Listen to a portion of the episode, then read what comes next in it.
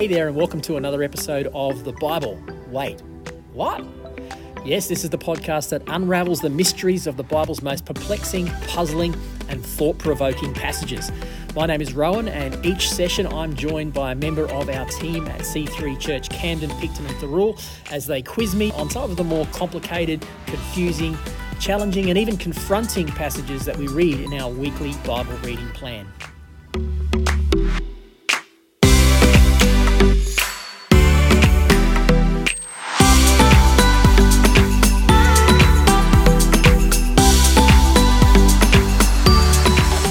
We understand that reading the Bible can be a challenging and perplexing experience. Many people just don't know where to start, they get confused, and so they give up. Well, that's why this podcast exists, to equip you with the tools and the knowledge to explore the richness and depth of the Bible for yourself. So grab your Bible, take a deep breath, and join us as we explore this week's passages.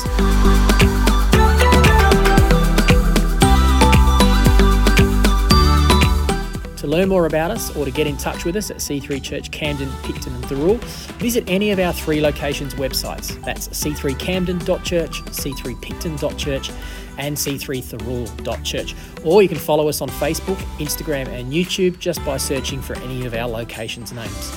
So without any further delay, let's dive into today's conversation.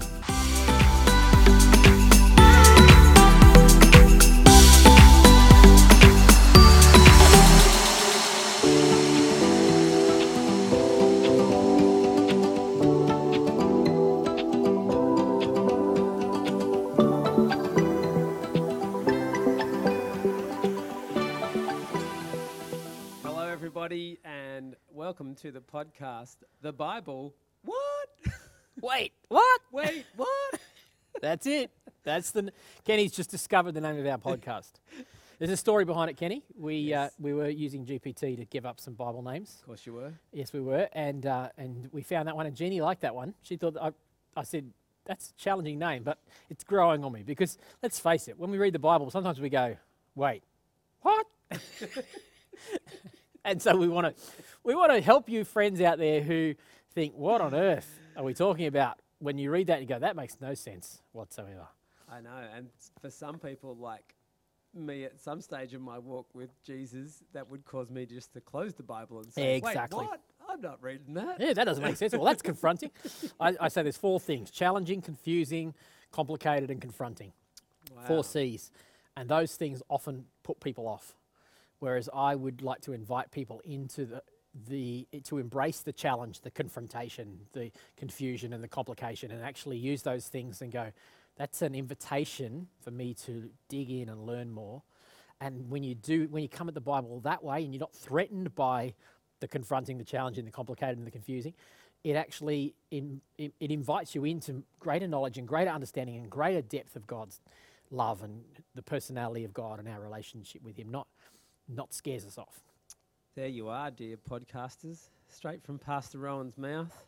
That's why we're here. That's why we're here. Not to be scared off, not to close our Bibles, but Come to on. Open them and get excited. Amen. Let's do it.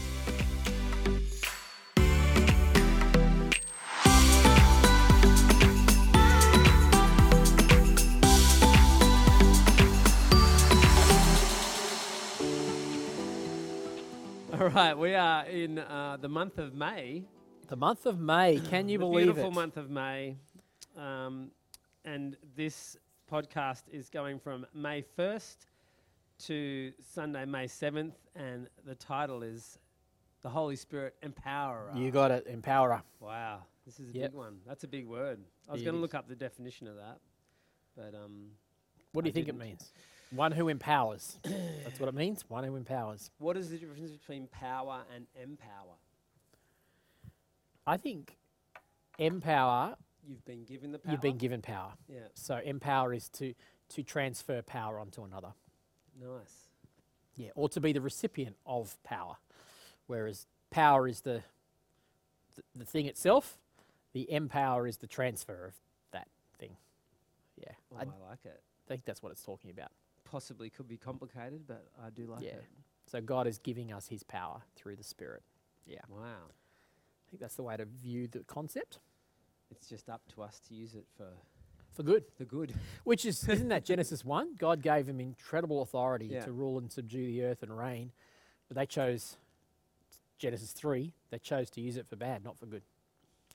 They chose to eat from the wrong tree, to define right and wrong for themselves. And you're right, we have a choice, friends. How are we going to use the power that has been given to us? Mm. Yeah.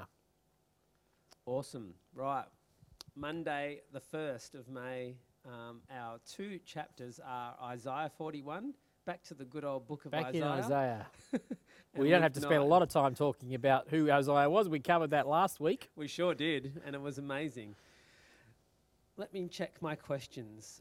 Oh, yes, my first question on Isaiah forty-one, in verse ten, it was, uh, what is the right hand?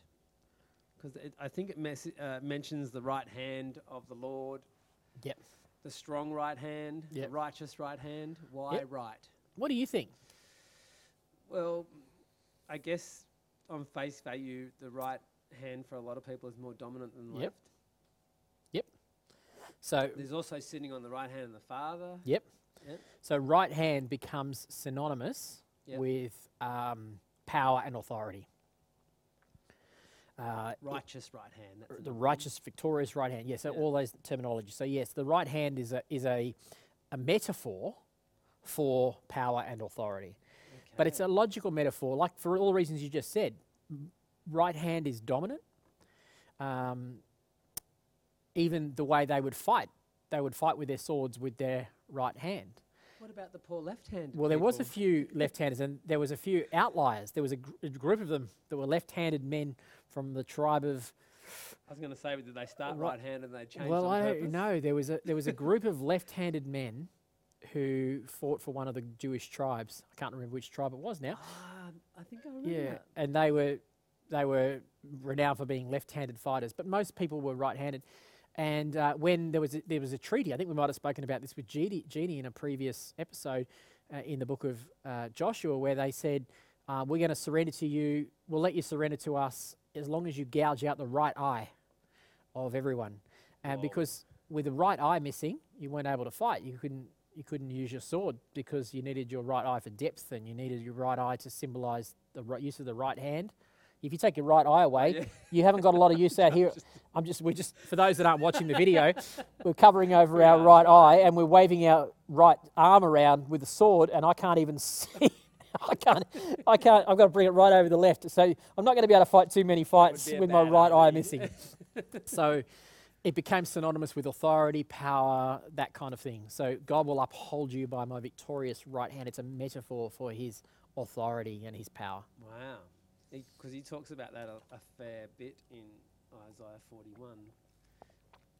I didn't get much questions from this. Sure. It's a lot about going into battle and having victories with nations and trampling kings underfoot and reducing armies to dust and scattering people like chaff to the wind, and sure, is that like uh, speaking victory over? Yeah, I think it's using metaphorical language to speak about victory. So we didn't touch on this, but chapter forty started last. We talked about last week. Started started with comfort, comfort, yeah, my yeah. people.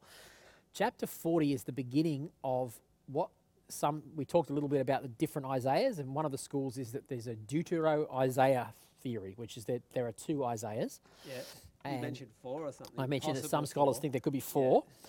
but uh, scholars at face value look at the t- look at two Isaiahs, and they happen to see that Isaiah forty to sixty-six seems very different in its style of writing to Isaiah one to thirty-nine. And it, it's purely coincidental, I think, but it just so happens that thirty-one to thirty-nine happens to be the same number of chapters as the same number of books in the Old Testament, thirty-nine. Whoa. And Isaiah forty to sixty-six happens to be twenty-seven chapters, which is exactly the same as the books in the New Testament. Now, I think that's coincidence, but it's fascinating little tidbit, because they do see that I, Isaiah forty onwards starts to talk about future redemption a lot more than the first thirty-nine chapters. There's definitely a change. Whether it's a different person writing it, we'll leave that up to the scholars to argue about. But there is definitely a, a shift in the message from chapter forty onwards. It starts to talk about redemption. It starts to talk about the suffering servant. the, the servant psalm, the servant uh, poems that take place um, from uh, early chapters forty through to fifty, forty-one through to fifty-three, that talks about the servant, which is ultimately fulfilled in Jesus, but also could be fulfilled to an extent in, in the nation of Israel. So I think if you know that overarching story as you're reading the latter part of Isaiah, it's helpful. So it's written to a people who need to be reminded of the future hope. Yeah, the future. How many redemption. Over how many years are we talking? Um, you think Isaiah might have been written? Well, Is that's through that his uh, whole life. I'm just thinking, yes. Did he become wiser? Yeah, that's right. He he became, ro- and the, the argument that says it's the same dude, they go, well, there's no problems with it being a different style of writing. Maybe he grew and matured and changed yeah. his ways, and and we have a problem with that because we go, oh, you know, yeah, I must have been the same guy, but it has it couldn't be the same guy. But I'm not the same person I was last year. I'm not the same person mm. I was ten years ago. I told you in the last podcast I've changed my view about end time theology. Yeah. I used to hold staunchly to one view, and if I wonder if two hundred years down the track people saw my teaching on YouTube from what I used to say say about that to what I'm saying in this podcast, whether they'd think this is a different Rowan, this isn't the same dude because he's saying something totally different. Well, I've just grown and changed my thinking and developed. I wonder if Isaiah could have done the same. Maybe he changed over time. He grew as he became a, a wise old man. That. You could say I was right then and I'm right now. Oh, mate, there's a lot of things I wasn't it's right about. Views, really, and well, you've learnt more since then, haven't yeah, you? And, yeah, and hopefully we'll, we all will all continue to learn. Uh, I think that's an important point, is let's avoid being threatened by our having our views and perspectives challenged. Mm. Uh, many Christians are afraid to have their perspectives challenged, and I think the reason is because of the whole house of cards theory. What if I'm wrong about that? If I'm wrong about the rapture, yeah, maybe I was wrong about everything. So they won't go there. They'll bury their head in the sand. I, I, what do I, I might be wrong about a certain thing. But if you take a step up from that, if you're wrong about something, wouldn't you like to know? Yeah. So why continue to believe something you're not right about just because you're afraid that you might be wrong, wrong about everything? And friends, more often than not, most of us are not wrong about everything. Most of us have had good Bible teaching. Most of the things we've learned are solid and true.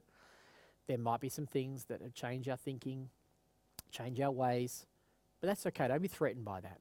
Allow yourself to be confronted by different perspectives, whether that's theological perspectives, sociological perspectives, political perspectives, uh, relational things. Allow yourself to be confronted. Great points. Mm. I've... Uh A lot of non-Christians love to see a flicker of doubt in a Christian's eyes when they ask them a question. I've learnt to You've say... You've experienced that? Oh, definitely. Gosh. What have you learned to say? I've learnt to say, that's a great question. Um, I'd like to go and talk to my pastor about that and get back to you. Well, that's a really good answer. And often I'll say, that's a really good question, Kenny. Because sometimes I say, well, yeah, that's a really hard for me to answer. And I'm, I just... Don't I can't really give you the answer for that. Well, I can I give you a view on that. Well done that you've got the humility and the courage to do that, because that's what I'm talking about. I actually think a lot of us struggle to even do that because this innate fear that, oh, if I'm wrong, I might be wrong about everything, so I'd rather bury my head in the sand and stick my fingers in my ears and ignore it. I don't want us to be those kind of people. I want to encourage people to be willing to be challenged, think critically, because in the end, if you're wrong, you'd rather know. And maybe you're right, and having it challenged will actually strengthen your f- resolve and your understanding, and you'll come out not just knowing what you believe, but now knowing why you believe mm. what you believe. Yeah, and that's more about more, and that's better. Always better to know why you believe what you believe than just to know what you believe. Oh, love it. We got way off track there. I Isaiah know. forty-one we were talking about. Let's just read a few verses and, and pull a point out. Let's just see. Um, It's entitled, God's Help for Israel. Listen in silence before me, you lands beyond the seas. We're talking about the foreign lands here. Bring your strongest arguments. Come now and speak. The court is ready for your case. So we get a picture here of a courtroom, the, uh, the nations coming to br- come against God. Who has stirred up this king from the east, rightly calling hi- him, rightly calling him to God's service? Who gives this man victory over many nations and permits him to trample their kings underfoot? With his sword he reduces armies to dust. With his bow he scatters them like chaff before the wind. He chases them away and goes safely, though he is walking over unfamiliar ground. Who does such mighty deeds, summoning each generation from the beginning of time? It is I, the Lord, the first and the last. I alone am he. So there's a picture here, and it's probably talking about someone, depending on the timing of when it was written. It might be talking about Sennacherib, the, the Assyrian king, but it's, it's this picture of a foreign king who is Question. laying waste yeah. to the nations, basically. And he's saying, who does this? Who? And God's saying, oh, the king, the, the foreign, the king, foreign is king is doing. Is asking the questions in the courtroom. Uh, no, uh, well, it, it's a metaphorical courtroom. It's a metaphorical courtroom. I think, I think the question is, the people are asking, who has stirred up this king against the nations? And God's saying, I have done this. It's it's, yeah. it's God's picture of saying, it might look bad right now. The Assyrians might be raiding through the land, but I am the one who is doing this. I am the Lord. I am the first. And I am the last. And those lands beyond the sea, they should watch in fear. Remote lands will tremble and mobilize for war. So this is a judgment against the nations. And God is saying, I am using a foreign king to bring judgment against the nations because of their wayward ways, their ways. And they're creating idols that it talks about.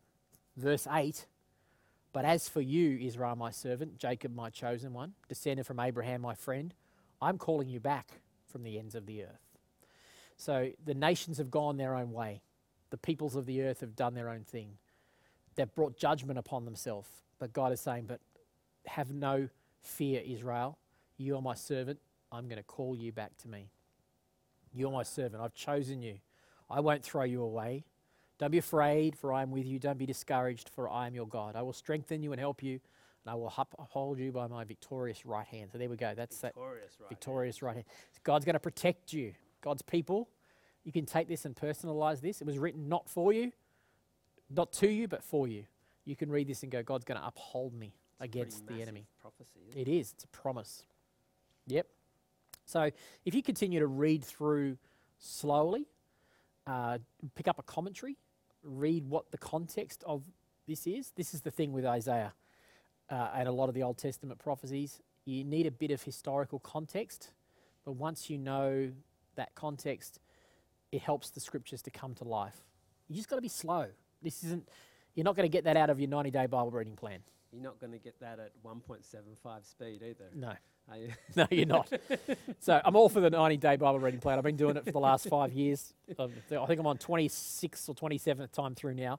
But that's different to sitting down with Isaiah forty-one and spending a few hours studying it. Mm. So do that. Wow. If that's not today, but we're not going to do that now, but that's how you study it. Research it, write down your questions, Google them, study, read some commentaries and see what it tells you.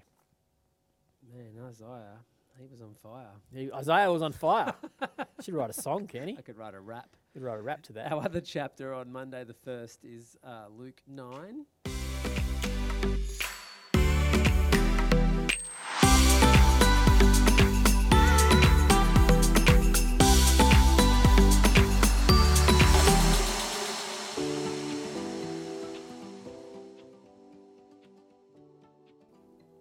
Now Luke is a, a has got some long chapters. Very long chapters. Luke is a very long chaptered book.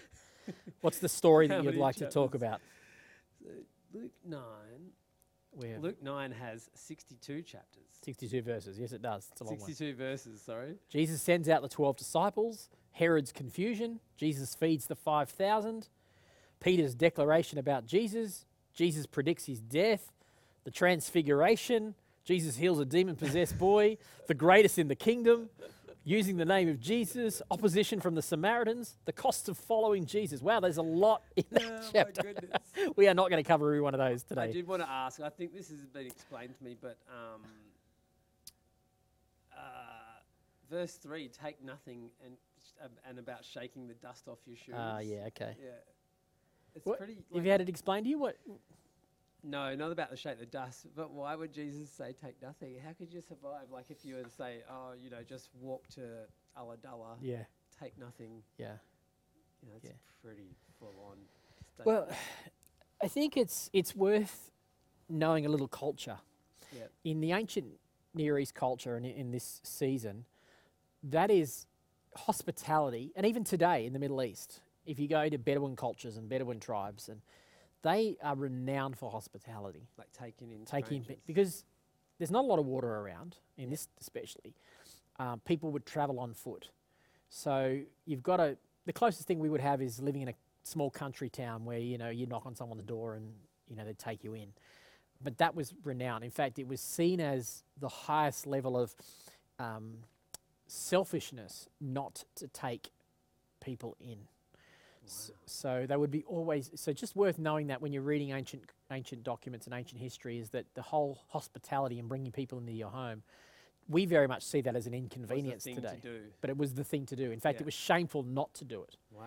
So that would meant that they would they wouldn't have as much trouble. Like you say, if we headed off to Ulladulla, we'd have trouble trying to hitchhike a lift. Everyone's driving past us. Yeah. In that culture, you'd be driving along in your horse and back carriage, and it wouldn't take you very long on the side of the road to have someone stop and say, "Hey, friend, do you need a lift?" We have a corner. Our house is on a corner where everybody that breaks down or has an accident pulls up right to our house, and I'm always saying, "Hey, do you need a drink of water? Hey, there was so one hospitable, guy Kenny. I ran out uh, extension cord so he could charge his phone. Oh, that's awesome! And bought him a beer out. Oh, that's you know, so that's hospitality. People sort of look out and say, "Why are you going to talk to those broken down?" I people, love it. You know? Well, that is that's Christianity. That's yeah. it's that's even just ancient culture. It's a, it's a principle that. Read that through. That when Jesus is sending was out there like counselling a lady once who'd had a fight with her mum. Oh, I remember hearing she told me about that story. Yeah, in the middle of the, the violence. Like there was in the middle of yes, there was a lot of domestic violence happening, wasn't there? Okay, you sit down and that's yeah, amazing. A lot's yeah. happened out the front of our house. Anyway, off track. No, but that's that's the answer. Yeah. I think there is that. And the dust. Put it in. It's. I think that's probably is that a custom. I'd say it's a custom. Let's find out. If someone really ticks you off. What does shaking the dust off your feet mean? Because he says it a couple of times. He does. I'd say it's a, it's a figurative thing. Let's see what it says. Is a metaphorical expression that means to leave a place or situation behind and move on because it has become unproductive or unpleasant. The origin of the expression comes from the cultural and religious practice in the Middle East, where shaking the dust off one's feet was a symbolic, symbolic gesture of rejection and dissociation. In the Bible, in Matthew ten fourteen, and where we are now in Luke, Jesus instructs his disciples, "And whosoever shall not receive you, nor hear your words, depart from their house and city and shake off the dust of your feet." The passage refers to the disciples going to preach the gospel, and if they're not welcomed, they'd leave and move on to the next town, shaking the dust off their feet as a sign of the rejection of that place. Today, the phrase shaking of justice, dust of the feet is often used in a broader sense to refer to leaving a place of, behind of negative experience and relationship, moving on with a fresh start. It does beg a question, is it seems almost anti-gospel, doesn't it? That Jesus is telling them, ah, you know, if they're not going to have you, just stuff them, move on. Just trying to think when I could uh, use it in this day and age. Yeah, well, that's right. I mean, know, it'd be easy for... It's better than abusing somebody. Well, yeah, maybe. It'd be easier for a Christian to go, well, you know, I preach the gospel to them. They, it's their problem. I'm out of here. Yeah. They've had their dash. They've done their dash. I'm moving on to the next Instead person. Instead of flipping somebody the bird, you just take your shoe off and throw the dust on the ground. Throw the dust on the ground. Yeah, so I don't know. That maybe one of our listeners can do a bit of research into mm. that, because this is a good example of, I don't think I've thought that through, but it seems to be a little bit contrary to what I know of Jesus, who's always reaching out to people, always reaching people where they're at. There's clearly a rejection there. There's clearly a sense in the yeah. king they haven't ex- acknowledged the kingdom has come maybe to them. He's saying, don't waste your, what, you know, if they're not going to listen, ah, don't waste yes. your time. Yes. Shake the dust off and yes. move on to the next. Good point. Okay, so another scripture that comes to mind is where Jesus says, "Don't cast your pearls before swine," um, which you know it pr- seems pretty cruel to call someone a pig. Yeah. But the message is don't don't waste your riches on those that are just going to ignore it. If you've got pearls to give to people and all they're going to do is trample it in the mud, save those pearls and give them to someone else. Mm. So maybe that's what it's talking about. So yeah. It's not so much an anger and a defiance as a calm resoluteness that says, well, I'll go and find someone else. Yeah. You didn't have to receive what I wanted. That's okay. Maybe one day you will, but I'm going to move on to find those who have to receive what I have to give. Mm. I had a, a thirty second conversation with uh, Pastor John Scott, who was a pastor at C three Mount Annan when I first came on staff there back in the early, in the year two thousand. And he called me across the corridor. It's funny, in this conversation, I've used this dozens, if not hundreds of times. This is a thirty-second conversation. conversation. He calls me across the corridor. He says, "Run, come over here." Literally, I reckon I'd been on staff in pastoral care, I don't know, a matter of days, I don't remember, pretty early on. And he sits me down. Sit down, sit down. He says, "I just want you to remember this. When it comes to pastoring people, you've got all the time in the world to invest and no time to waste." Wow. And then he goes, "Okay, off you go, back to your office." And that conversation has... That's not even thirty seconds. That's not even thirty seconds. That, the depth of wisdom in that conversation, in that, in that statement, has stuck with me for mm. twenty-three odd years now. All the time to invest and no time to waste. I wonder if that's what Jesus is referring to here. Mm. Find those that are ready. Wow. Don't waste and get frustrated and upset about those who aren't ready. Because you never win that battle. You'll really. never win that battle. Yeah. No, you, you've seen that in your workplace, you mm. know. If you try and argue with them, we get, you know, we get those Christian keyboard warriors that want to get online and argue with people, atheists online and all that sort of stuff. Maybe some of them you'll win, no, but it's so easy to get. It's so easy to get into um, into keyboard warrior fights, mm. and maybe we need to shake the dust off our feet and go like find it. the seekers. Blow the dust out of our keyboard. Yeah. Let's um, blow the dust off your keyboard, Jesus would say. Let's move on to the feeding of the five thousand. Yeah, great. Um, see, see how good it is to actually wrestle with the scripture. Oh yeah, I love it. Yeah, I, I mean, I'm not this. saying I'm right, but it's no, no. It's good to wrestle with it and talk it through. It's definitely sort of waking me up a little bit inside. Yeah, good. Um, the five thousand. Did they only have to feed the men? Because it talks about five thousand men. Yeah. What about the wives and the yeah. children? Are they in a separate camp? Uh, no, they're all there. Um, so it's probably, I don't know, five, it's a, probably, it's, double, wouldn't it? It's probably at least double with kids, probably yeah. fifteen thousand or something, you know, whatever it might be. Um, I think it's just a, an ancient way of numbering. You've got to remember we're talking to an ancient patriarchal society. I don't think it's necessarily a good thing. Were they all allowed in the same spot to listen to the teaching? Um, on the hillside, I think yes, but not in the temple and the, in the synagogue, no. They were, had to be separated in the synagogue. The women were in one section and the men were in another. Um, I'd say on the side of the hill, yes, but there would have been all co- kinds of co- cultural appropriate behaviours, as in, and you still see this a lot in Muslim cultures today, that um, men won't talk to women without their husband present and that sort of thing. So I think there's probably a, a lot of that. Um, we're dealing with a culture that's still very patriarchal, still very male-focused, and we can look at Jesus' interaction Um, and we can think, oh, that's very male-focused too. He's only got male disciples or, you know, whatever. But if you compare it with the other time, the other people of the time, he's incredibly progressive in terms of his embracing of women. He has women travelling with him. He has women providing for him. Um, he has women, even he lets Mary sit at his feet when Martha's off cooking. Well, only disciples sat at the feet of the teacher. So he's basically allowing Mary to be a disciple. So in in in our culture, it seems radically conservative and very masculine and very patriarchal. But in this culture, Jesus is very radically progressive and embracing of men and women in, in an equality perspective. And so it's still saying uh, five thousand. And I hate the fact that the Bibles, you say Jesus fed the five thousand, because it clearly was more than that. Mm. And it even says, uh, for there are about five thousand men there, it says in this version. I think in one of the other Gospels, this is, this is interestingly the only miracle that is recorded in all four Gospels. Really? Ma- yeah, Matthew, Mark, Luke and John all refer to the feeding of the five thousand. Um, and at least some of the other versions, it says there were about five thousand men there beside women and children. So more than that, yeah. And the poor old feeding in the four thousand, just feeding four thousand, Fe- just pales. Just gets a, oh, just that's right. And that's just the whole. Jesus was doing a whole different story with the feeding of the four thousand. He was yeah. five thousand was a number that was. You talk about numerology and num numer. Not that's not the word. Uh, numerics, Bible numerics. numerics. That's what I will talk about yeah. that later. So on. The five thousand is indicative of a very Jewish term. The four thousand is a very much a Gentile ter- term, and Jesus is feeding. Oh, really? Jesus is feeding the Jews in this story, and even the, uh, how many basketfuls are picked up at the end? twelve? twelve. Remember we said about yeah. the last episode about twelve being governance. a n- number of governance. Hmm. So there's a Jewish story. Dig into that, friends. There's there's Jewishness in this story. And the four thousand story, there's actually seven baskets left picked up. Ooh. And the significance of the four thousand and the seven is a very Gentile-focused story. So the writer's wanting to wanting you to go mining for riches.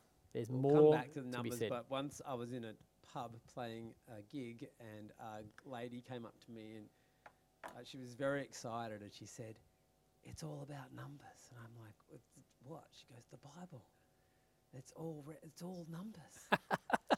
Did she explain anything no, about it? She just drifted off into the crowd. How many numbers of she alcohol had she, she drunk? Something like there was a book about the Bible and all the relation to the numbers. Yeah, there's been a few of them. There was a man by the name of Ivan Panin, a Russian, who moved to America, I think, and he wrote a famous book about the exa- the, the depth of numbers that. Um, even written behind the scenes that in the in the references in the genealogies and all that stuff. So there's one level of numerics, there's another whole level underneath as well, which is fascinating. It's worth looking at. I, it's not. Do you it really think it's a coincidence, those verses in Isaiah that you said was the halfway? Um, I think that might it's be a coincidence because we didn't. The chapters and verses came in much later. Ah, yeah, okay. So we don't. The, the original writers didn't have forty, thirty-nine still chapters. Cool. It's still pretty cool. But yeah, I, I think they came later. They weren't there originally.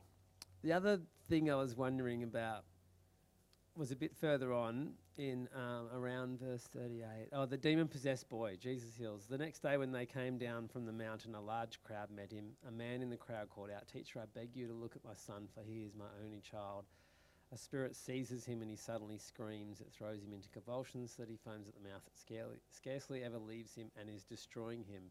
I begged your disciples disciples to drive it out, but they could not." And I wanted to know why Jesus gets so mad, because he says, "You unbelieving and perverse generation."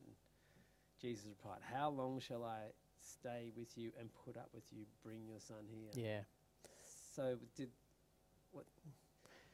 You know, sometimes people don't get healed. Yeah, yeah, that's You've a good got question. An explanation for that one? Um, not one off the top of my head that I'm totally Jesus satisfied is really with. Really, he's going off at them. Yeah. You know? Well, who, who? Yeah. Is he going I, I off at the disciples? Or it, it reads like he is. Seems to be going off at the at the disciples, doesn't it?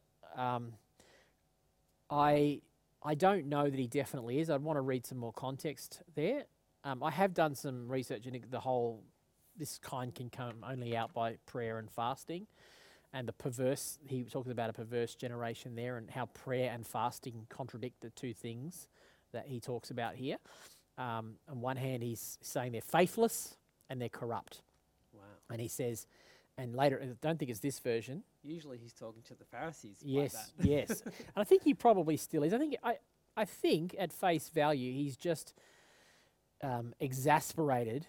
It's in front of a lot of people too. It, it is, yeah. I, I warrant some more work because it does seem out of character mm. with with the way Jesus... And it looks like the disciples aren't even there. Like this guy's come away from yeah. the people that were trying it saying, "Hey, they couldn't do yeah. it.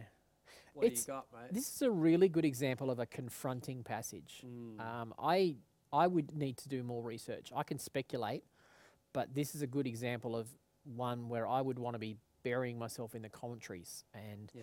and Googling it and going and looking for different perspectives. And once again, ro- you know, broken record here, tell G P T to give you five different perspectives on this. So you get to see all the different perspectives. That's something you could never do before. You had to go and read them yourself. But just to get different, what are some common views about this passage? And then s- and wrestle with each of them and see what they say. Because it almost sounds like, one, Jesus is frustrated with the disciples. Two, he's frustrated with the population, and then he's letting his guard down. He's going, "Bring your son here." Yeah. You know, it doesn't seem like a lot of compassion. No. Now, that is an invitation into deeper knowledge, because rather than going, "Oh, that sounds like a cruel Jesus," that's an invitation. Because if something you read something and it doesn't fit with what you know of Jesus, there's a good chance that we're missing a cultural understanding or nuance, or that there's something that Luke is wanting to tell us that we're missing. So rather than being, "Oh, that's all too hard," this is an invitation into research. And I suspect, and we, we haven't got time to do it in this podcast, but I suspect if you do that, you will actually find a, a depth of nugget, a nugget of gold that you would have missed if you just yeah, skipped on. It was the day after they came down from the mountain where Jesus was glowing. Was glowing, the transfiguration. Well, you see, I would think if he's just come off the mountain and had that amazing experience, he's like, oh, back to this. He, he's, I was like, oh, no, back in, I'm still here. Yeah. So, and it was definitely a sense in which he did struggle with that at times. So, yeah, all of those things are, are definitely things that we should be thinking through as we study this stuff. Mm. But, but it's an invitation into deeper knowledge, deeper understanding. Do it that way, I'd say. Yeah. And if you're, wa- you're listening to this um, or you're watching it, Uh, let us know, you know, mm. let us know what you discovered as you studied that Very scripture. Interesting. That one jumped out to me, and usually I might just read through. And because Luke nine, I've I've just got at the end of my notes for this. It's a huge chapter. Oh, it's a massive chapter. It, yeah, know, it's a massive chapter. Jesus goes on to predict his death a couple of times, yep. two or three yep. in, in Luke nine. Yep. It's a huge chapter. It's a pivotal chapter. There's a lot taking place in this one story, in this one mm. chapter. So. Yeah, I'm not going to try to answer every question. No. There's no way I can. But if I can put tools in your hands so that you can actually do some of your own research, then um, I like that one. I've done my job. You certainly have. I think we should move on to Tuesday, the second of May. Sure. And we're into uh, Micah three and Luke ten.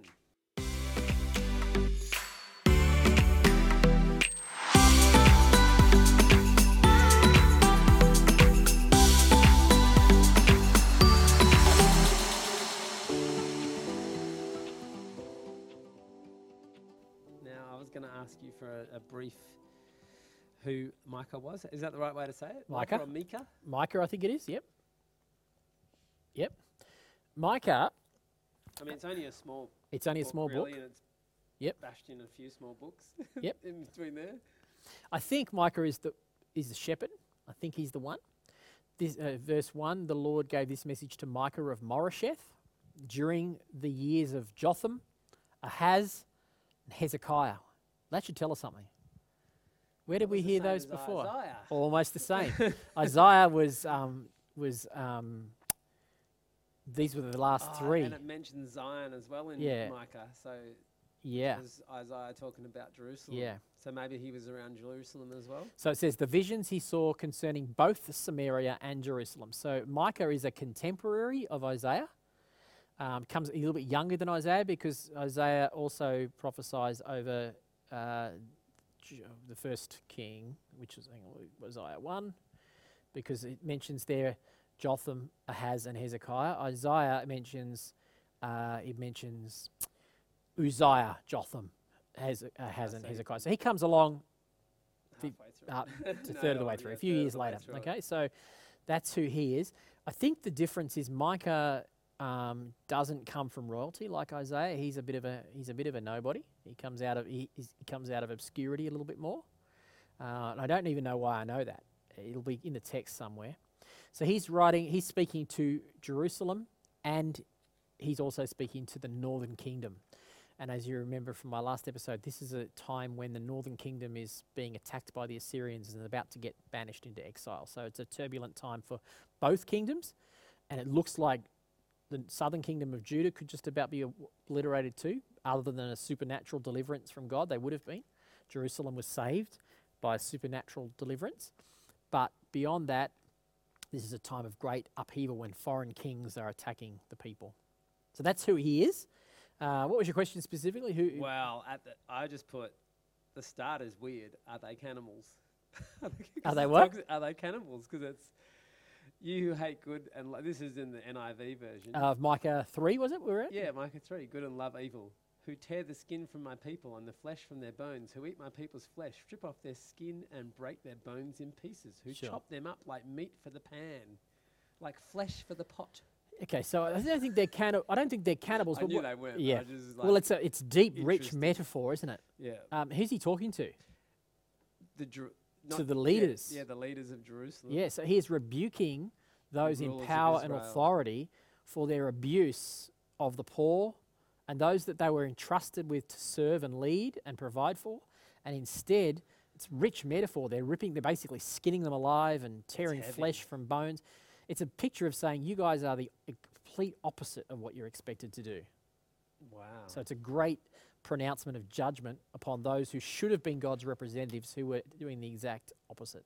It goes on for a while. It does. Wh- where's the empowerment in um, meant to be in this? Oh, uh, there may not be. So it's worth yeah. saying that um, not every chapter in our Bible plan um, has something to say about the topic of the week.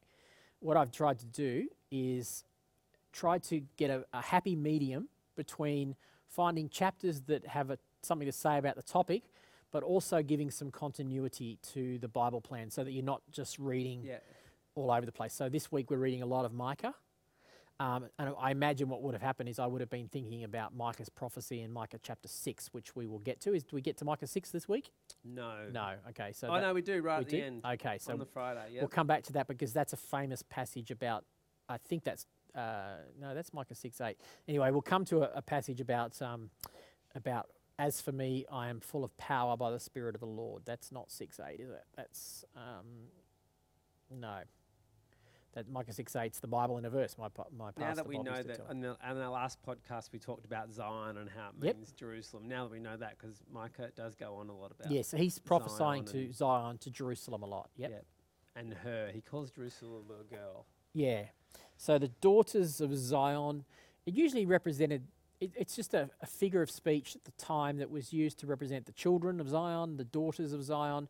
It meant those that lived there, the family, those that were descended, part of the household. Also, the term "sons of" too. We think the the son of the sons of Elohim, or the sons of God, or the son of man. It meant one of the family. It meant to be of the same nature, the same family. Yeah. So it's just figurative, metaphorical language.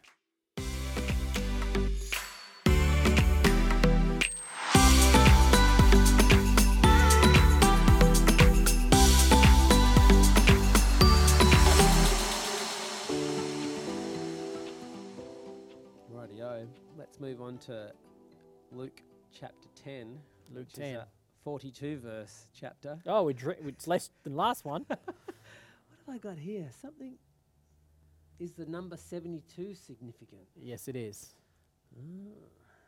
Yes. Where's it what part of? Uh, right at the beginning. Oh, the Lord chose seventy-two. Lord appointed seventy-two others and sent them two by two ahead of him to every town and place where he was about to go. So the number seventy-two, or I open up my Bible, it says some manuscripts say seventy, okay? seventy or seventy-two. So what you need to do, friends, when you see a number like that, you could just take it at face value and say, oh, there's seventy-two of them. And you go, well... Uh, Not you really. tw- so twelve times six is seventy-two. So yep. there's a number of tw- there's a number twelve in there. Yep. So that could be something. Maybe maybe he had twelve disciples and he told each... Nine eights. Nine eight to seventy-two. Yep. So, I think though, if you wanted to do some research on seventy-two, there, it would take us back to um, the same number, seventy or seventy-two, that were reported as coming out of Can- coming out of Canaan and into Egypt when Jacob's family moved to Egypt.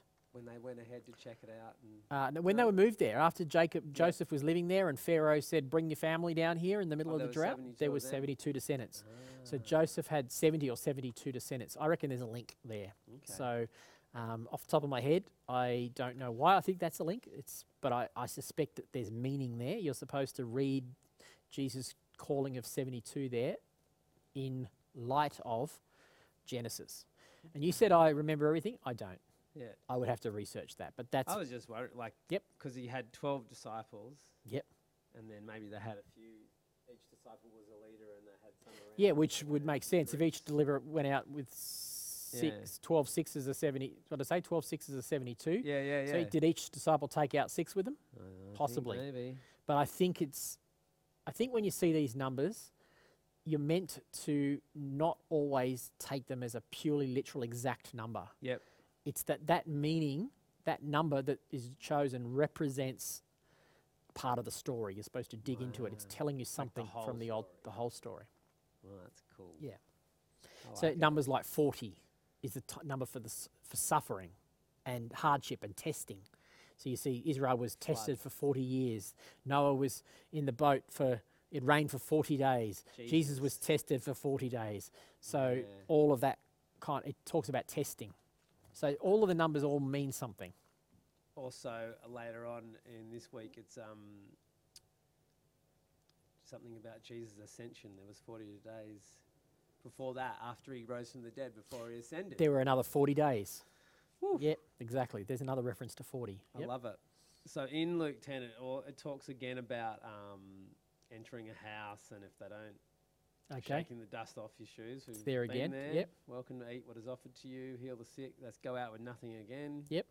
Enter a town. So he gives. He, he basically gives the seventy-two the same uh, co- commissioning that he gave to the twelve originally, doesn't he? Yeah. Yeah. Now, I think I skipped right down to the Good Samaritan. The story of the Good Samaritan? Sure. Yeah. Great story. Which is a huge story. Yep. Um, I wanted to say, ask about the... We talked once about the woman at the well being a Samaritan. Is that right? Um, no, was yes, she, she was a Samaritan. Yeah, yes. And, they were, and the, yep. the, peop- the Samaritans were people that you...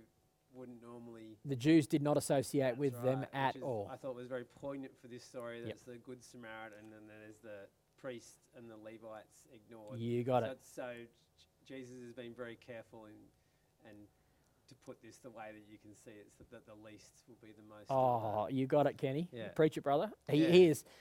Even the fact that he put the... He, that he's telling a story about a Good Samaritan is confronting enough to Jews, because in the Jews' mind they go, Samaritans... None yeah. of them are good at all, you know. Who, who do they think they are? We don't associate with we them. We don't associate with them. There's yeah. no such thing as a good Samaritan, yeah. you know.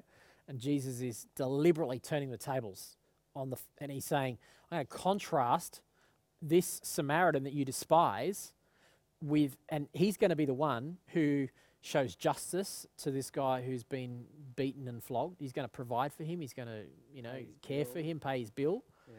He's the one who's passing the test. He's the one who's really representing me. Yeah. Meanwhile, you've, Pharisees, you Jews, you religious Levite people, you're supposed to be representing me, and you don't even walk, you walk on the other side of the road. So it's a picture to show their attitude is so judgmental and so critical, and oh, I can't be touched by, unclean, you know, affected by those unclean people. Mm. They are breeding self-righteousness. So this is a, this is a, tremi- this is like the Old Testament. Is it a heads up to the New Testament when the Gentiles can suddenly be saved? Absolutely. As well? Totally. It's trying to re- Wait, are the Gentiles compared to Samaritans? How does that work? Um, I would think the Samaritans in the Jewish mind, I think in Jewish mind, Samaritans would be slightly above Gentiles. Yeah. Oh, so well, Gentiles actually, were lower than Samaritans. Yeah, actually, maybe I don't know. Maybe maybe Samaritans were were actually worse in the Gen- in Jewish mind because they claimed to be closer to the Jews, but they actually weren't. Yeah. They were definitely despised. So think about the lowliest, those that seem outcast, seem like those ones. They're the ones that Jesus is speaking to, and he's inviting in. Yeah, cool. Um, and he and it's he's contradicting the Jewish mindset. So think what Jesus is doing here in his way is not that dissimilar to culturally what the prophets in the Old Testament were doing. We were reading Micah, condemning them for their um, the way they treated, the way they treated yeah. the, the poor, those they were supposed to care for.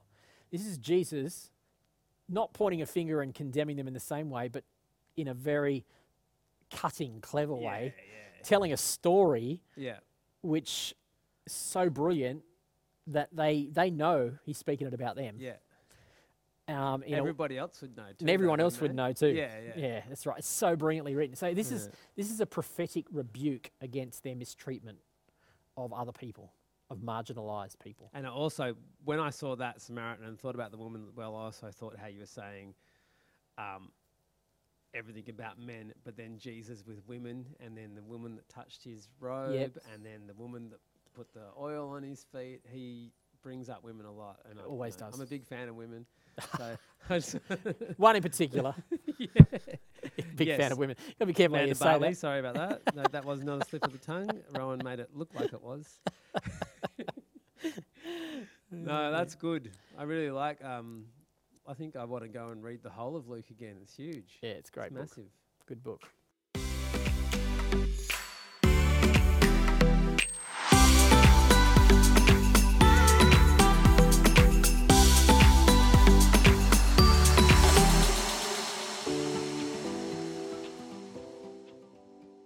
Let's move on to Wednesday, third of May. Back to Micah. Back to Micah. Micah. Micah, Micah. I'm saying Micah. Potato, potato. Tomato, tomato. Micah four. All right, let's see what Micah four has to say. Oh yeah, I put more Zion stuff. Okay. Ooh, verse thirteen. Rise up he's and crush the nations, O Jerusalem, says the Lord. Mm. For I will give you iron horns and yeah, horns bronze and hooves. hooves, so you can trample many nations to pieces. You'll present their stolen riches to the Lord, their wealth to the Lord of all the earth. See, if you read this in its context, this sounds pretty ruthless. Yeah. So, and I was sort of thinking, why all of a sudden has it become an animal? Why all of a sudden is... As he turned to animals, because it's, you know, it's the re- rest of it's like the, the Zion and the daughter and all that. And then all of a sudden it's horse hooves and horns. Okay, so when you're reading biblical prophecy, yep, um, it's deeply rich in metaphor. Yeah. Okay, and we hooves of bronze, ho- horns ho- of iron. Yeah. Is that idols? Uh, no, I think that's a the picture you, you're supposed to be thinking there I- in your mind is that Israel, Jerusalem, has actually become like an ox. Ah. Think of an ox trampling on the nations, right, and bringing judgment on the nations and presenting their stolen riches to the Lord. It's like a it's a poetic picture of upturning. Israel is mm. uh, Israel is under the control of these nations. Um, and even during this time that this is being written, um, Judah is a vassal nation. They vassal. might vassal nation meant that they actually paid, they were their own independent, to a certain extent they had their own independence, but they paid, they had to pay taxes to a foreign king. Wow. So that the king wouldn't attack them, basically. Yeah. So so they were a vassal. Bribe money. Bribe money, basically, yeah.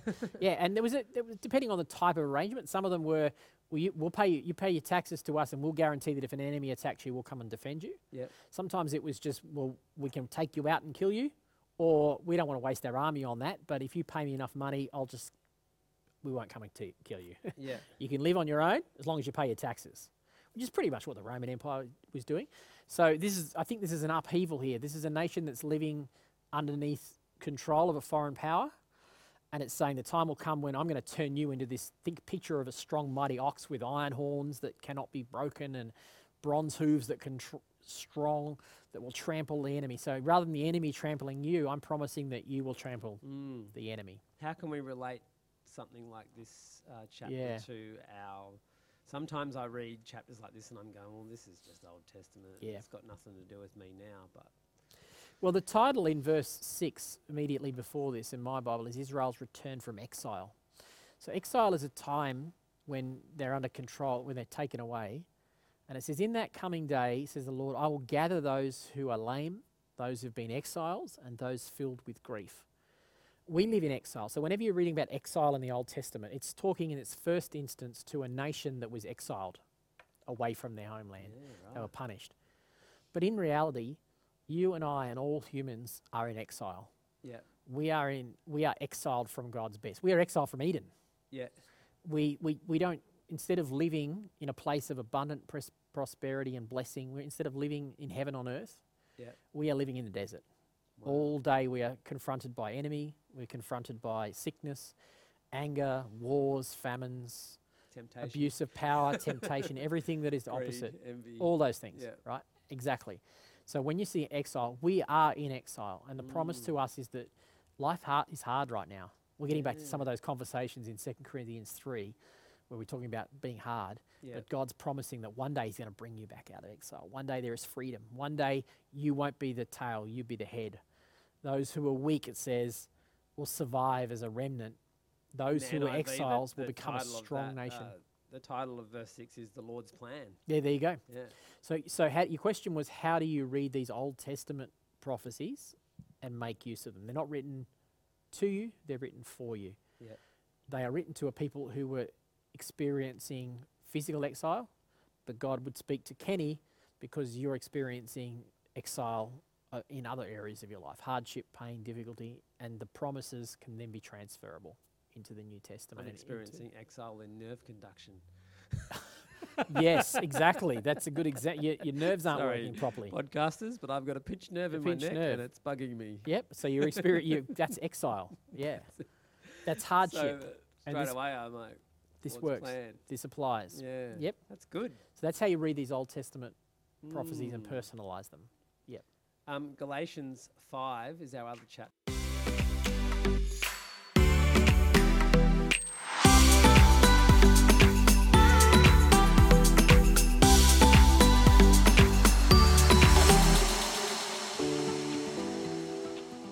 Galatians five is our other chapter. I was, I think I was going to ask about Galatia. Where was it? Where was it? Uh, Galatia. It was a place, yeah? It is. A, is it it's a, it's, a it's actually a province. A province. It's a Roman province in what is modern-day Turkey, uh, around the south-central part of Turkey, I think. Okay. Uh, I think sort of, yeah, sort of against the Mediterranean, I think, off the top of my head. But it's a mo- it's a Roman province. So what happened is when the when the Roman Empire came throughout the Middle East, they broke up, just like we have in Australia, states. They broke up the land into provinces, and each province was governed by a ruler on behalf of Caesar. Yep. So it's not a city. It's got numbers of cities in its region, but it's a province. Yeah. And so Paul had been through there. Yep. And now he's writing back. Yep. You can um, read about him going through there in about, probably about Acts chapter twelve or thirteen. He went through Galatia and preached, and now he's writing back to them. Yep. And so one of the things that I said was, because um, he's he's going on angrily about circumcision, and I wondered, like, why is it so important? Like, I know a little bit, but I can't. Is it a certain people that had to be circumcised yeah. to be... Yeah, the big issue that the letter of Galatians is written for was that there was a group of Jews who'd come through into Galatia after Paul, and they well, they actually told the Galatian Gentiles that they had to be circumcised. You you must be circumcised and you must obey the law of Moses or you cannot be saved. And Paul said, no, that's not true. We are saved by faith. You don't have to be circumcised. And Paul was very adamant about that. It, it, it's it's it was the big cultural context, but it applies to us today in our context. You have to behave a certain way, or look a certain way, or be a certain race, or be a certain ethnicity, or be a certain from a certain uh, cultural background if you're going to be saved. And Paul would say, no, none of that. We are all one in Christ. Are the Galatians Gentiles or Jews? They are Gentiles. Gentiles. So right. They are troubled, understandably. They are troubled. So this is all after the vision with the eating the... Yeah, that, that comes in Acts chapter ten. That was Peter. Yeah. Peter has that, not Paul, but Peter has yeah. that vision. So this is after that. Uh, Paul has gone and preached to Gentiles. They've gotten saved. They're happy about salvation. That wasn't good. The Jews are like... Jews thought ridiculous. Yeah. Yeah, they have to they have to be saved our way. They have to obey the law. And, and Peter explains, no, they don't. Paul says adamantly, no, they don't. They need to believe in Jesus to be saved. That's the one thing they need to do is accept Christ. Mm. And that is a big deal in Galatia because these tr- these Galatians have had all these Jewish people come through and undermine everything Paul taught, and they're second-guessing it now. They're yeah. going, well, maybe we do. So they'd, like, received the gospel. They received Paul's... And then the Jew people have come in and, well, you can only receive it if you do this, this, and this. Yes. And, and they couldn't just jump on it, send an email to Paul and say, Paul, by the way, um, can we just check something with you? There's a Jewish guy here. Can we just book in a Zoom so we can check? They couldn't do that. So they were in they were in turmoil, and Paul hears about it, and he's pretty fired up because mm. he feels like, why are you going back to this thing? I've set you free. Christ has set you free from having to obey rules and regulations for salvation and abide by certain days and get circumcised and all that. He's going, you're free from all of that. How long would this letter have taken to get through? Uh, back and forward, we're talking about months worth of communication one oh. way and then oh, writing so it and sending right, it saying, back. Hey, there's a Jewish yeah. guy here. Yeah, yeah, that's Six right. Six months later. Yeah. Well, yep. you tell him. Process, yeah, you know, we get frustrated when we don't get an answer to an email overnight. These these guys were when you don't waiting see that a text months. Has been read. Yeah, that's right, exactly. Oh, that's right. These guys were waiting for months for a response. Wow. Yeah, that's that bit of context to the to the letter of Galatians. I liked how Paul did get fired up. Yeah, he, he, yeah. Well, he basically goes for those guys. Those, this is what he says. He says, trigger warning, folks, but just so you get a bit of a perspective on it, it's pretty uh, vivid language. He says, those guys that are saying you should be circumcised. He says, I wish they'd just go and chop the whole thing off. Whoa. That's actually what Paul says. Wish they'd go and emasculate themselves, he says. Not just enough to chop off the foreskin, just chop the whole thing off. That's, he's pretty fired up. Yeah. Because he realises it's it's a matter of salvation. It's a matter of life and death. These guys are falling back into rules and regulations, and he doesn't want that for them. Mm. He, he genuinely cares for them. Anyway, probably um, when we're talking about G- Galatians five, is that the only... chapter we're looking at in Galatians at the moment? I think it yeah. is. Yeah, yeah so that's the only um, one from this podcast. Yeah, so I would have chosen that, and we'll come obviously come back to the letter of Galatians in more depth elsewhere in the year, but I would have chosen that specifically um, because of life the by the Spirit. Live it, life by the Spirit. Yeah, yeah, yeah. Which is what. Which is what you questioned. Yeah. Great. Well, not question. I just really liked it. Called to be free. Do not use your freedom to indulge the flesh, which I've gone back into the cannibalism. Rather serve one another humbly in love, for the entire law is fulfilled in keeping this one command: love your neighbour as yourself. Yep. Yeah, this bit, if you bite and devour each other, watch out, or you will be destroyed by each other. It's interesting. A there's a That's only in the N R V, probably. Uh, what verse was that? Uh, fifteen. fifteen says... Oh, there's a little thing up there. If you're always biting and devouring another, watch out, beware of destroying one another. The N L T says the same thing. Yep. No, so there was this... Did it have a reference back to Leviticus or something? Um, Leviticus nineteen, eighteen. Love, oh, that's love your neighbour as yourself. For the law ah, can be yeah. summed up in this one command. Yes, that is straight out of Leviticus. Love your neighbour as yourself. Stop fighting with each other and get along with each other. Start loving your enemies is what Paul's saying. Yeah. yeah. Beware the of destroying spirit. one and another. It goes into the fruits. The fruit of the Spirit, of yep. The Spirit. I didn't know what forbearance means. Uh, so that's the N I V. No, that's not the N I V, is it? Oh, so it's not in all of them? No, they're all slightly different variations. So the one I learned, I learned it in the N I V: love, joy, peace, patience, kindness, goodness, gentleness, faithfulness, and self-control. Oh. Um, the what forbearance is then? So forbearance would be um, probably patience, I'm guessing. Okay. Uh, the N L T says love, joy, peace, patience, kindness, goodness, faithfulness, gentleness, and self-control. That's interesting. That was the N L T. Mm-hmm. I thought I learnt it in the... Let me check the N I V. N I V says, oh, love, joy, f- peace, forbearance. So it's patience. To forbear with someone is to love them. I don't remember the N I V saying that. That's interesting. I thought I'd learnt it in the N I V, but I just quoted you the N L T. That, doesn't he, about sexual immorality yeah. and stuff? He contrasts what he calls the works of the flesh in yeah. chapter twenty-two, uh, verse say nineteen, eighteen, yeah, nineteen, yeah, twenty, yeah. with what he calls the fruit of the Spirit. Mm. So there's a work and there's a fruit.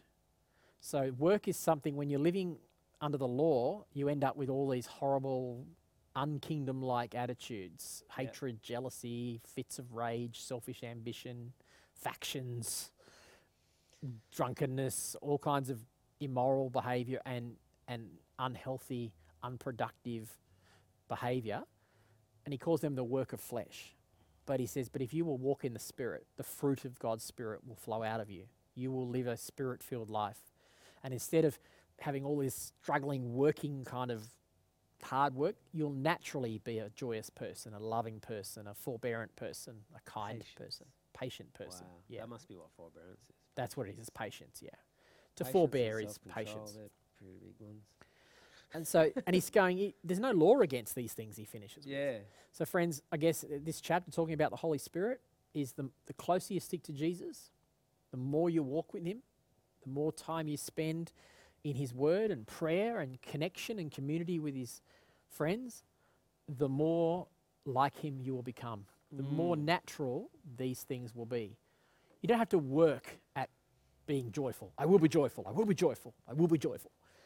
Paul would say, no, no, no, it's a fruit. An apple tree doesn't strive to produce apples. It produces apples because it's an apple tree. Yeah. You don't just produce joy because you strive. You produce joy because you're connected to the source of yeah. that joy. And I, I think that um, in certain situations, the Holy Spirit, for me, would say if I'm reacting to something with a mind of the flesh, the Holy Spirit would be saying to me, hey, why are you acting like that? That's it. Because I would, instead of being really angry at that person, think, oh, I wonder what's the matter with that person to be so angry at you, and what could I do to make them feel better? You know? Brilliant. So, and that's the big difference between the flesh and the Spirit. Absolutely. And you yeah. see, the more you spend with Jesus, the more natural you get attuned to that, the more the Spirit does that work in you, and it takes less work to be that way. Mm. You become naturally that way. So that your mind would always be thinking, What, what is the Spirit saying to me rather than yeah. what is the flesh saying yep. to me? And he mm. says somewhere in here, he says, walk in the Spirit and you will not fulfill the desires of the flesh. So the closer you stay to the Spirit, the harder it's going to be to live a fleshly life, the easier it's going to be to live a Spirit-filled joy, patience, peaceful life, and so on.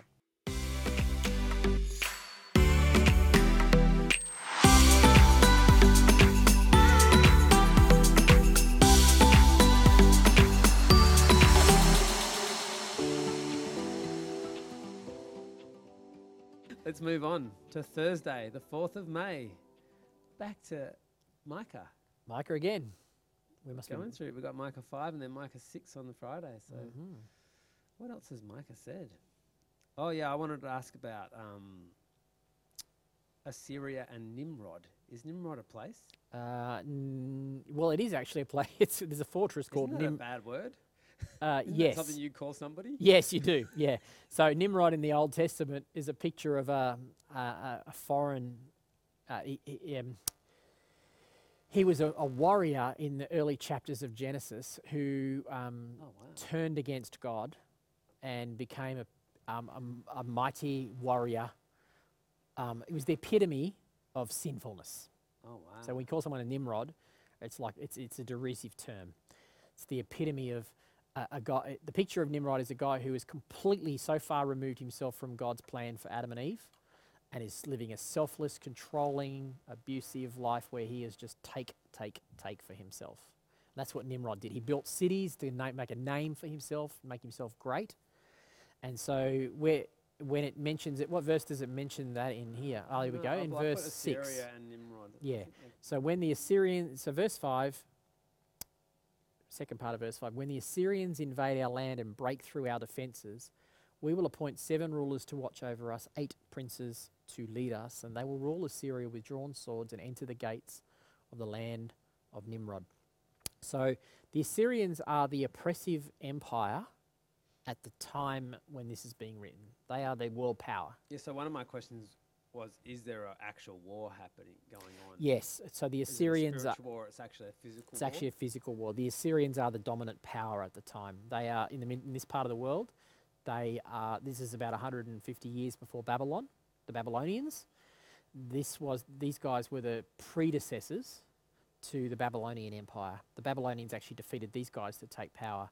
So these were the dominant, ruthless, absolutely ruthless people. I, it would require multiple trigger warnings to talk about this, the way that the Assyrians treated um, their captors, the, the women they captured. It was horrific. Who are the descendants of the Assyrians these days? Is there like would, it, um, would there be a race that's? No, I don't think there would be a race a long, per long se. Assyria was probably in modern day Syria. And so northern no Syria, Syria and Iraq. Um, no, there's no there's no country that would represent Assyria now. They were from probably northern Syria and Iraq, northern we, northeastern Syria, northwestern Iraq, I think, yeah. in that kind of area. Um, yeah, they were the dominant power. Uh, I don't know what ethnic groups would trace themselves to those people these days. Um, But they were definitely the ruthless uh, people of the time, and so in this, this is a, once again you've got to talk. You're thinking about Micah prophesying to a nation that is under attack from this ruthless power, and God's yep. promising them deliverance when the Assyrians invade our land. Yes, that's right. There's this beautiful picture of this ruler from Bethlehem. When the Assyrians invade our land and break through our defences, we're going to appoint seven rulers to watch over us, eight princes to lead us. That picture of seven and eight, or three things the Lord despises, oh, no yeah. four, it's actually a, just a common metaf- uh, turn of phrase that's used in the ancient writing. Uh, I don't even know why they did it, but it was just a, w- a way they would describe something. Four things the Lord hates. No, five. Um, seven rulers. No, eight to ro- to lead us. Um, and this picture is that the Assyrians are coming at them, and instead the people of God are going to rule over the Assyrians, and they're going to march against this Nimrod who's ruling us, this person who's abusing us, and we will rule over him. Mm. He will rescue, rescue us, us from the Assyrians. They pour over the borders to invade our land. So there's this picture of a deliverer, yeah. this prophecy about a deliverer. And of course it, it goes on, doesn't it? Remnant purified. Yep, it goes on and talks about, well, it talks about who this deliverer is. Just prior to this, verse two, but you, O Bethlehem, Ephrathah, from a small village, even though you're a small village among the people of Judah, yet Israel, a ruler of Israel, whose origins are from distant past, will come from you on my behalf.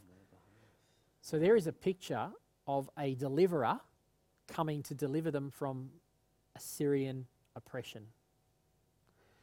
Now, by the time Jesus comes along, the Assyrians are gone, yeah. the Babylonians are gone, the Persians are gone, the Medes are gone, the Greeks are gone, and the Romans are in power. So we've gone through about five world empires wow. by the time Jesus comes along. So in its first situation, we're talking to Assyri- people here. This word was not just about Jesus. This was an encouragement to them at the time that God will bring a deliverer.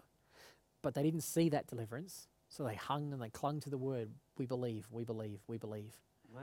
And so was Rome as dominant as Syria? Was it yes, I would. Yes, it was more probably covered a wider empire. It was a much bigger empire than, than the Assyrians even were. Um, was it as ruthless? Not as mean. I, I suspect not. I suspect it was a bit more civilized. A bit more law. Yes, but certainly not, not by our standards today. No. Um, but compared to what they faced under the Assyrians, it was probably a bit more order and control. Mm. Yeah, but please hear me, I'm not saying that Rome was a great empire to live for either. It wasn't. Interesting. Yeah. I like this one. So it's an example of reading a scripture in its context and then looking forward and projecting and saying, what does that say to me? And the as they came out of exile in the four hundred years leading up to Christ, they started to say this promise of this Messiah, this one who will come and deliver us from our enemies. Mm. The people of Israel will stand up to their foes and all their enemies will be wiped out. Yeah. In that day, says the Lord. Yeah. That's a prophetic declaration. And s- can you Tear see why we're coming up to Palm Sunday as we record this and your wife's preaching at the rule. And can you can you see why when they when Jesus came in, they've got prophecies like this in their mind. They're expecting They're like, a military is. ruler to come and defeat Rome because that seems to be what it's saying at face value. But Jesus was trying to show them that I didn't really come to defeat the Assyrians or the Persians or the Babylonians or the Romans. I came to defeat sin, the We've real empire. Gone, hey, why is he on a donkey? Yeah, exactly. He's not on a he's not on a, a military he's not, a military got, horse. Not wearing armor. He's not wearing armor. So he's but trying. Did they just throw? Were they so happy because he'd been prophesied? Yeah. Well, they, there was a prophecy about Zechariah, yeah. and they this is him. This is the one. But they were still expecting him to walk in, march in, and overthrow Rome. They did not get it. Wow. Even his disciples didn't get it after he was raised, raised, raised from yeah. the dead. They still go, are you going to defend Rome? Is now the day you're going to defeat the Romans? He goes, no, no, no, you missed the point, boys. That's not what it's about. Jesus came to defeat real exile. Yeah. We're the exile from the garden, the exile from God's presence. That's the exile that Jesus came to if overturn. That was their lives then, then, then no wonder they missed the point, really. Yeah. Their lives were all about war and being yep. oppressed. That's right. Yep. And we... Christian nationalism, for want of a better term, is a big thing in America right now, and it's really falling for the same trap that somehow we have to set up uh, and defend our rights and defend our purposes and all this kind of stuff. And it's no different to these guys who thought that they were coming to set up some kind of kingdom, the military kingdom that would quash all the enemies. That's not what Jesus was about. Wow. Jesus came into Jerusalem to die on a cross, to yeah. show his disciples the way to bring in God's kingdom is by giving up, not taking over. Giving up your life. And so that's what he was doing. But they missed it. Love it.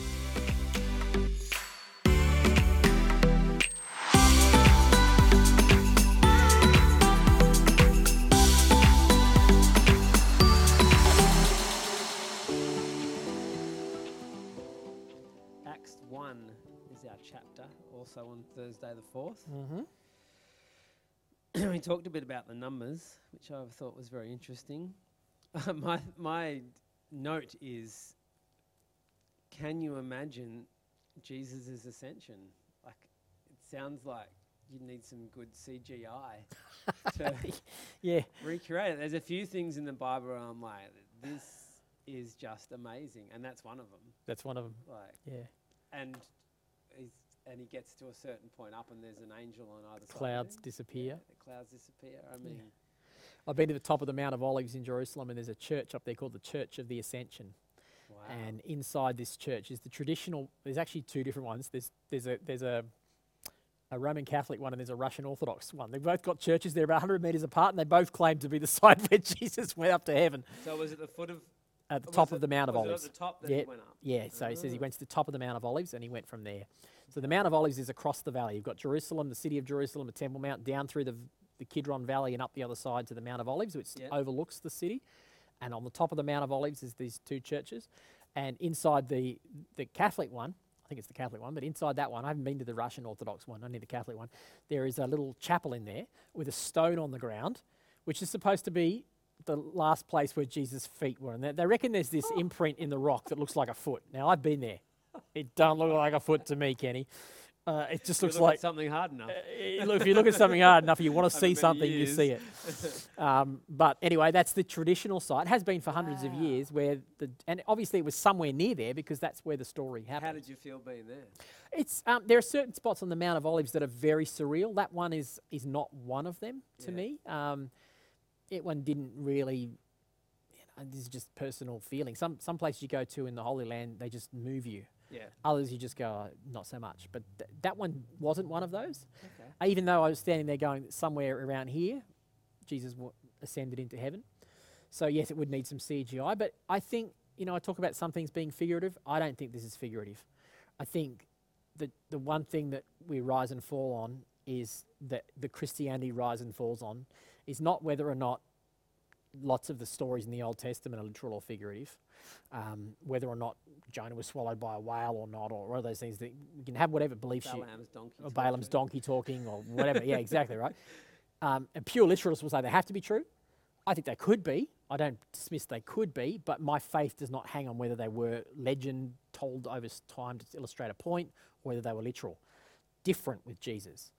My faith hangs on the immaculate conception, birth of Jesus as a virgin birth. It hangs on the life of Jesus. It hangs on Jesus physically dying on a cross. It hangs on Jesus physically rising from the dead and, and being resurrected, and it hangs on Jesus ascending into heaven. Those things are non-negotiable to me. If I'm not convinced of those things, I don't have a faith. Nice. Um, uh, and Paul says that. If Christ hasn't been died and raised, then there's no point. Our preaching is useless. Your, your faith is in vain. It rises and falls on Jesus Christ. Yeah. And so when it says he went to heaven, and this, and it's written like it's absolute. Put that in your note. Plot fact. Classes. That's very yeah. When the disciples de- describe this like it really happened. Did Paul write Acts one? No, Luke. No, Luke wrote Acts Luke. one. So uh, Luke wrote Acts one. So there one. would have been. Paul wasn't there. He wasn't a Christian been, oh, at the time. Oh, that's right. Yeah. yeah. There yeah. would have been quite a few onlookers. Um, or just well, it, it appears it was just the disciples. Yeah. Okay. Yeah. It appears it was just the disciples. So this is at the end of the forty days you talked about. I wonder what happened to the seventy-two. Where's the rest of them? Yeah, yeah. Well, we know or were they all there? We know that there's about five hundred, uh, one hundred twenty, sorry. By the time, day of Pentecost, there's about one hundred twenty. Yeah. ten days after this, there's one hundred twenty. Um. But at this stage, it was just the disciples, I think, okay. that that's, that witnessed this. They saw him ascend, and it says he disappeared, the clouds surrounded him, and then suddenly there's two angels standing there saying, "What are you staring into space for? Get on with it." Go wow. back and get ready for the baptism in the Spirit. So it's, to me, it's an absolute a poignant moment. Poignant moment. Yeah, yep. Definitely. Love yep. it. What about um, how many times did Jesus appear to people after he rose from the dead? Speaking of numbers, how many times? Because uh, it was forty days. Forty days. Forty days. It says over numerous occasions. Ah, yeah. Okay. I so think I don't okay, think there's a set amount. Okay. He appeared to all the disciples. He appeared. He appeared people to on the road. Yep. So he, I just think through. He appeared to Mary, the Marys, at Mary at the at the temp, at the tomb. The yep. first one he appeared to. He appeared to all the disciples without Thomas. He appeared to all the disciples with Thomas. Yeah. He appeared to Peter separately. We don't read about that. We we hear it referred to, but we don't actually have an account of that. He appeared to over five hundred. All at once, Paul says. Whoa. Um, at one point. And then Paul says, and last of all, he appeared to me. But later on, yeah, yeah, is what yeah, Paul yeah, says. Okay. So there were multiple accounts. Right. And Paul actually argues about the resurrection, and he says, he lists them all. That's where I got all those out of. He lists a lot of those. He says, okay. He appeared to this person and this person and this person, and actually appeared to five hundred. And he said, some of them are dead, but actually a whole lot of them are still alive. So if you don't believe me, go and talk to them. He actually says there's a whole stack that alive. Was the five hundred. So numbers of disciples would appear at that time. Yeah. Oh, right. Yeah. Awesome. Yeah. I might have to look a bit more into this. Yeah. Well, it's the right time. We're heading into Easter. It's a, into Ascension and all that. Yeah, it's a good time to be doing it. I think I might be preaching around the Ascension time. Is that right, yeah, Kenny? I've, okay. I've started thinking okay, about the, it. So that's about, yeah, that's six, be getting right into the week before Pentecost or something? forty yeah. days. Yep, yep, go for it. Yeah, good.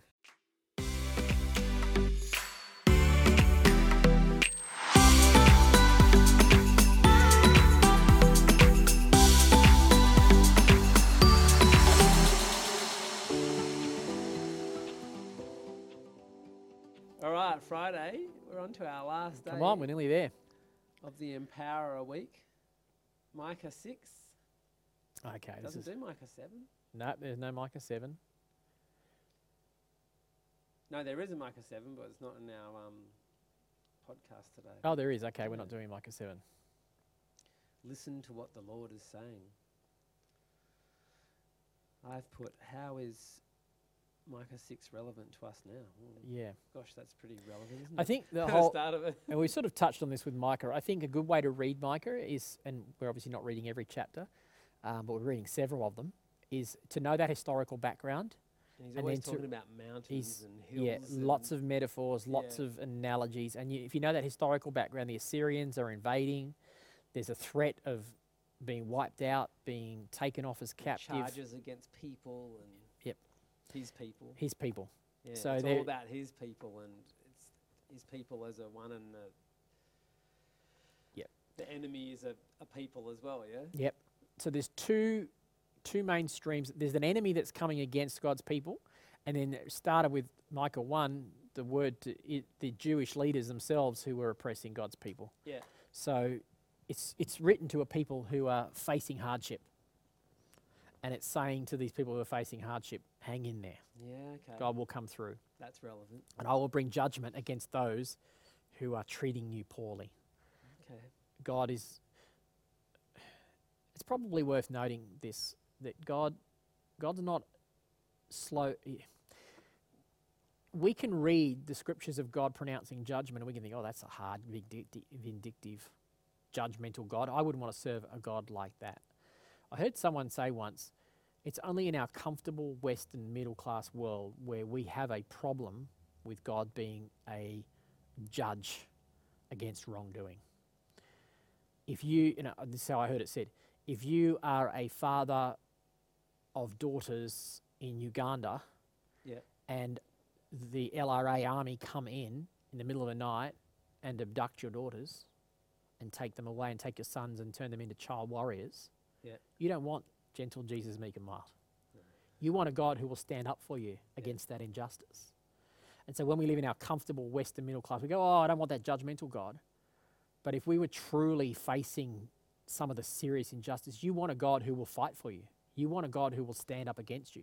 You can understand why these people who are being cruelly oppressed are looking for a God who will put right the wrongs.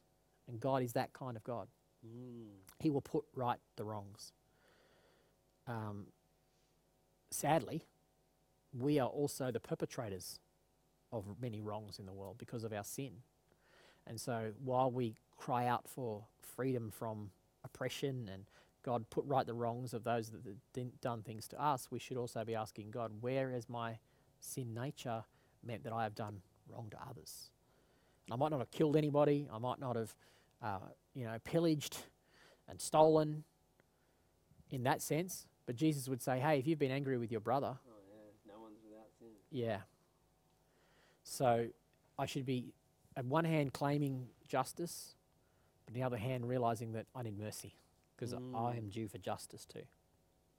That's cool. I'm I'm thinking I'm singing the song this week called "My God Makes a Way," which is another C three original. Yeah. I'm thinking of some of the lyrics on that. Who the ride to my rescue on the yep. clouds? Yeah. Who was this mighty defender in battle? You know. Yeah. Which is this language? Yeah, yeah, it's, yeah. It's rich in the Psalms it's and rich the prophets. In, in like this is a big deal. This is a big battle. Yep. And it's a big God who's going to fight our big battle. Fight our battles for yeah. us. Yep. That's when right. And and battles, inner battles, and that can be as huge to a person. Yeah. That other people might not see. No, know, that's know, right. A lot of people are fighting battles that no one can see. No, and they're that's looking right. for. And they're looking for, and, and this is where this can be written for you. Mm. You can take these stories and personalise them and go, God fights my battles too. He fought the battles for Israel. He will fight the battles for me. Yeah, I've learned a lot about Micah today. I think going Micah's through great. It, um, just seeing how it can be. In guitar speak, we say transposed. Yes. So you're transposing, transposing it, it to your own life. Yeah. And, and, and like, well, you yeah. sometimes you'll move the key, but you're moving the situation. Yeah, great. Um, I like that. That's yeah. a, I'm not. I'm going to pinch that, Kenny. Yeah. Great. That you can transpose it into your own life, and I would say you can transpose it into two different keys. You can transpose it where you are the recipient of you. You are Israel. You are God's people, yeah. and you the promises of victory and redemption apply to you. But you can also transpose it the other way and realize sometimes we're actually the Assyrians, yeah. and sometimes I've we done wrong. we've done wrong, and we need, you know, if we don't change our ways, we deserve this because we've hurt other people. So yeah. you can transpose it up and you can transpose it down. Oh, yeah, with a capo. With a capo. Yep, that's right.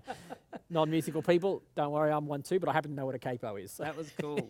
I like that. That's a good way to round out Micah, I think. Yeah, great.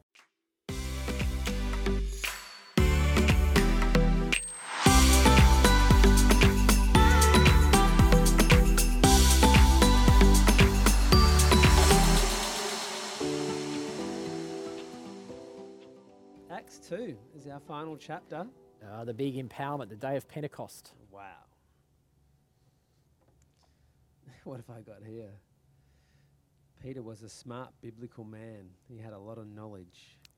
Well, his speech was a ripper. It was a ripper speech. So the day of Pentecost comes, Peter gives this speech, but it's actually worth noting that he wasn't necessarily a smart biblical man. Oh, really? Because he, he speaks so... He, well, he had a day of... He knows his history. Yep, they all did. Mm.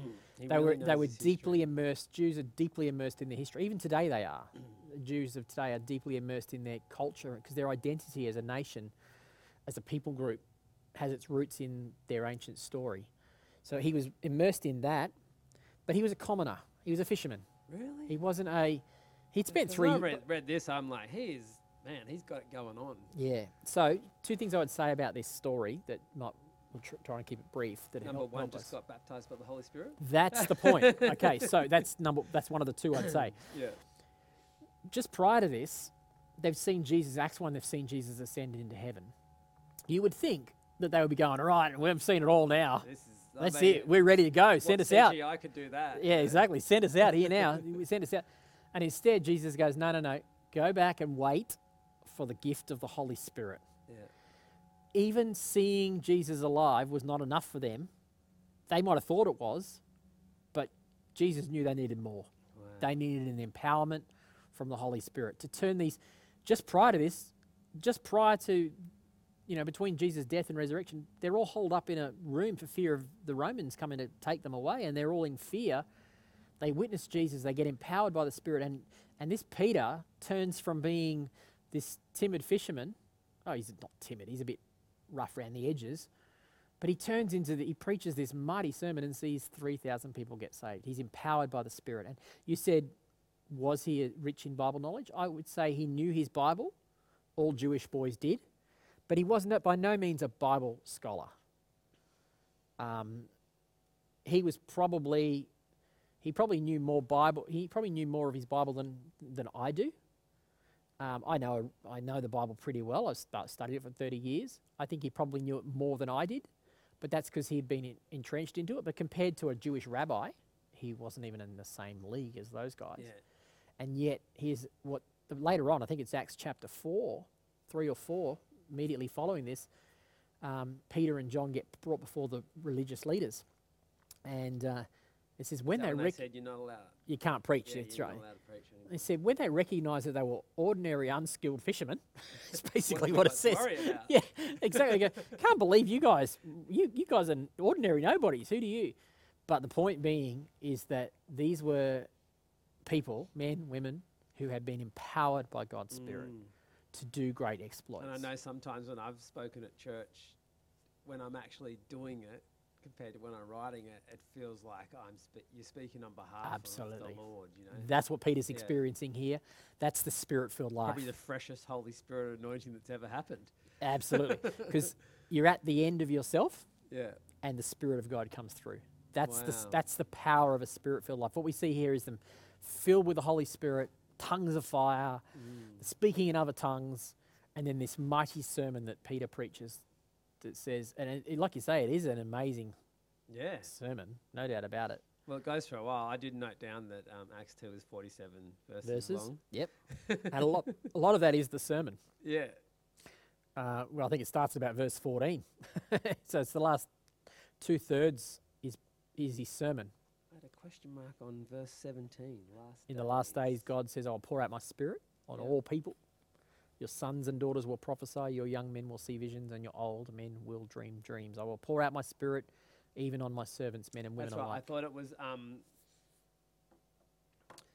when's the last days? You know, uh, that yeah. was a long, long time ago. Yeah. You know, people so, always say it, hey, last days. Yeah. And people will say, it's, oh, we're in the last days. And I go, yeah, we are. But we're these guys were too. So the picture of the last days in Scripture is this picture of this period of time ultimately between Jesus' resurrection and however long it is before Jesus returns. That's the last days. It's a it's a two thousand year old period right now. So it doesn't, it might mean that we could be in the last months or the last decade or whatever, but all lots of people throughout the last two thousand years have believed that. Yeah. And it's not all bad. It's not all bad to believe we're in the last days. If we start waving newspapers and Bible around and try to predict, that's dangerous, and saying this represents that, I don't think that's ever healthy. However, it might be interesting, but I, I wouldn't build doctrine on it. However, there's absolutely nothing wrong with believing, living your life as though Jesus could come back tomorrow. Well, that's what he taught. That's or what he be taught. Ready be ready. Moment. Yeah, that's yeah. right. So I'm not so much worried about people who um, say, oh, we're in the last days. I, I don't know. I used to think, oh, yeah, all signs are for there, but now I read the Bible differently. I don't know whether we're in, the, when I say the last days, quote, unquote, I'm using air quotes, um, as if to say, you know, we're in the final decade before Jesus returns because the times are dark and all that sort of stuff. People say that, oh, the times are dark and all that. I don't, I, I look and go, you're not much of a student of history if you think the times are dark. Uh, the times are getting darker at the moment. But compared to most people throughout most of the world, throughout most of history, the times are light. Um, look at it. Co- relatively speaking, yeah, compared yeah, to what yeah. most people have spoken about. It's just that we only know our own context. We only know Western world. We know that uh, for the last fifty years, Judeo-Christian worldview and ethic has been largely centralized, and now it's being marginalized. But people in um, the Islamic world, Christians in the Islamic world, have been marginalized for the better part of thirteen hundred years. Mm. Um, in more ruthless ways than we are being marginalised in the West. So we've just got to be careful about how we... Yeah. It, it's kind of reeks of a little bit of arrogance. Yeah. Not not arrogance. I don't think people, are, when they say it, are being arrogant. I think maybe naive. Just not really aware that there are people who have been living much, much tougher lives as followers, as, as genuine followers of faith. And so the last days is a picture of a period of time that we find ourselves in. And God promises in that last days, we're in that. Your sons and daughters will prophesy. In other words, God will empower you by his Spirit. You're going to see visions. You're going to you're going to hear from the Lord. You're going to walk in the power of the Spirit. That's the kind of people he's looking for. Yeah, cool. Big. I'm thinking about the time capsule again. Yeah, the, the capsule buried in the ground. Pulling it up in one hundred years. Yeah, and so see whether we really... Last days. Yeah, yeah, last days. Yeah, yeah, sure. Yeah, exactly. Yeah, and there's not... Yeah, it just don't lose sleep over that, but keep trying to serve faithfully, not knowing... when the time will come. Mm. Not saying it won't come, it might. We should live with that expectation that what if this were what if this were our last moment on earth? Or mm. what if what if we were to find out tomorrow that we had three months to live? Would that change the way we live our lives? Or if if these are the last days, then wouldn't you rather use the fruits of the Spirit than the fruits than the, the works flesh. of the flesh? Yeah, yeah, that's right. Good point. Yeah. Exa- exactly. No, that's, I've, that's a lot of stuff swimming around my head after these podcasts, which is what it's designed to do. Yep, get us thinking. Um, I really like to thank you for letting me be a part of today's podcast. Thank you, Kenny. It's great and to have um, you with us. I might see you again in a few I'm weeks. I'm sure at some point we'll have another this go. Great. Yeah, great stuff. Hey, thank God bless podcasters. Everyone. Thanks. We'll talk to you next time. No worries. Goodbye.